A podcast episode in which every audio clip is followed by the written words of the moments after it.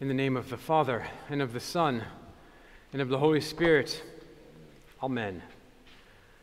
Two are better than one because they have a good reward for their toil. And if they fall, one will lift up the other. But woe to one who is alone and falls and does not have another to help. Again, if two lie together, they keep warm. But how can one keep warm alone?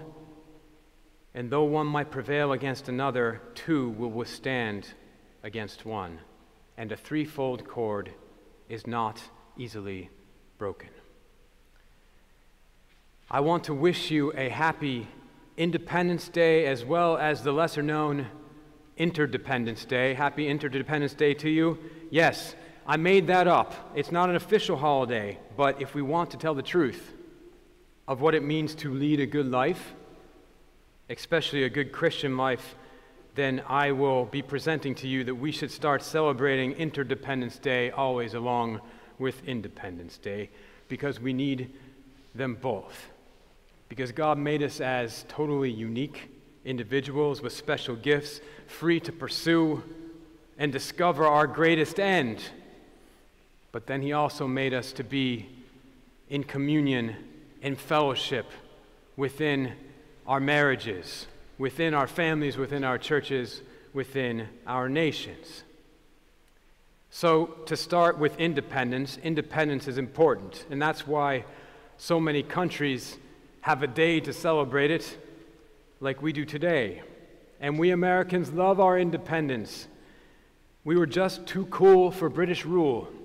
And on the whole, our struggle for independence was righteous and just. But don't forget that there is always a shadow side of the struggle and fight for independence. Because not too long after blood was spilled to gain independence from Britain, America then fought its bloodiest war ever, the Civil War, as some states fought for independence from the Union. Not many people frame it this way, but the Civil War was a fight to balance independence with interdependence, to have this union of states, differentiated unity. 50 different states with different values, different needs, but united together under common law and leadership, economy, etc. So then maybe we should celebrate Interdependence Day in addition to independence. Armenians also love independence, probably especially because we've never typically had it. But independence is no easy road. And hardly a generation after Armenia gained its independence, it's becoming clear what the full cost of independence is. It's also becoming very clear to Ukraine what the full cost of independence is. Britain has paid a huge short term economic price for its Brexit, becoming independent from the European Union. Do we think this independence is worth it? I do, as a whole, but that's easy for me to say because I'm not paying the cost with money or my blood. Do Armenians think it's worth it? Some do, and probably some don't. But however you look at it, it's very important to understand the realities and benefits of independence and interdependence, and especially if you're small like Armenia. Full independence is probably always an illusion. We will always be interdependent with larger powers. I think Armenia's big question currently in transition is who do we want to get closer to and who do we want to keep at a distance? So maybe Armenia, instead of celebrating two Independence Days, one on May 28th and one on September 21st, we could change one of those to celebrate Interdependence Day along with our independence. But in any case, Independence, like anything in this world, is a good servant, but it can become a terrible master. Because too much stark independence with no other balance leads to all kind of social turmoil which we experience to some degree in this highly independent country. Higher divorce rates, broken families, amoral corporations who destroy God's creation, social isolation, despair, But, by the way, too much interdependence can also be negative, though it's harder for us to imagine in the West. In China, in Russia, in post communist authoritarian countries like Azerbaijan, you might call that too much interdependence, or maybe properly more too much uniformity. And in these societies, individuals often don't grow to their full potential and take full responsibility for their lives because the society or the government or the tribe keeps them fused together.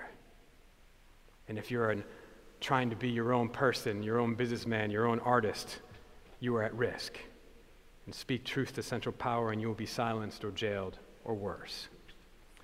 Our church, though, of course, always has the best answers and better than our world's answers and a balance between independence and interdependence, and always subordinating both of these lesser goods to the one true good and the one true God. We do this because of God's first and most important commandment. You know this one you shall have no other gods before me. But even more than doing what God says, we do this to become like God is for us, God is one, we're monotheists, but at the same time, and as monotheists, we're all united as children of God, but at the same time, look deeper, and God is three in one.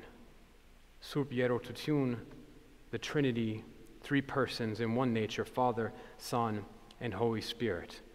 Differentiated unity. We had a whole sermon series explaining this, exploring this mystery of three, but for now it's suffice to say that God is love, and love is only possible between separate persons. And so God the Father loves his creatures, us, he loves his Son, he loves his Christ, and we with the Son reciprocate that love to him, and we all are in the Holy Spirit in which we live, move, and have our being. And we also find much biblical support to celebrate Interdependence Day along with our independence. The passage I started with was from Ecclesiastes, a beautiful passage on interdependence. But perhaps the most famous is Paul's passage in 1 Corinthians, which describes our church as one that is united in nature but diverse in relationship with Christ and with others. For just as the body is one, Paul said, and has many members, and all the members of the body, though many are one body, so it is with Christ, his church. In our highest kingdom calling as a people of God, we are both uniquely diverse individuals here, but we also can only function fully when we're together in communion, in fellowship with God and with each other. So today, as you go home on this 4th of July weekend, I will let you fill in for yourself the detailed practical implications of our church's teaching on independence and interdependence. If you at times have gone too far in the direction of independence, like me, insisting on your own needs, on your own ways, independence in your marriage, in your family, your work, or with your Creator, then make sure you reflect on your interdependence in God.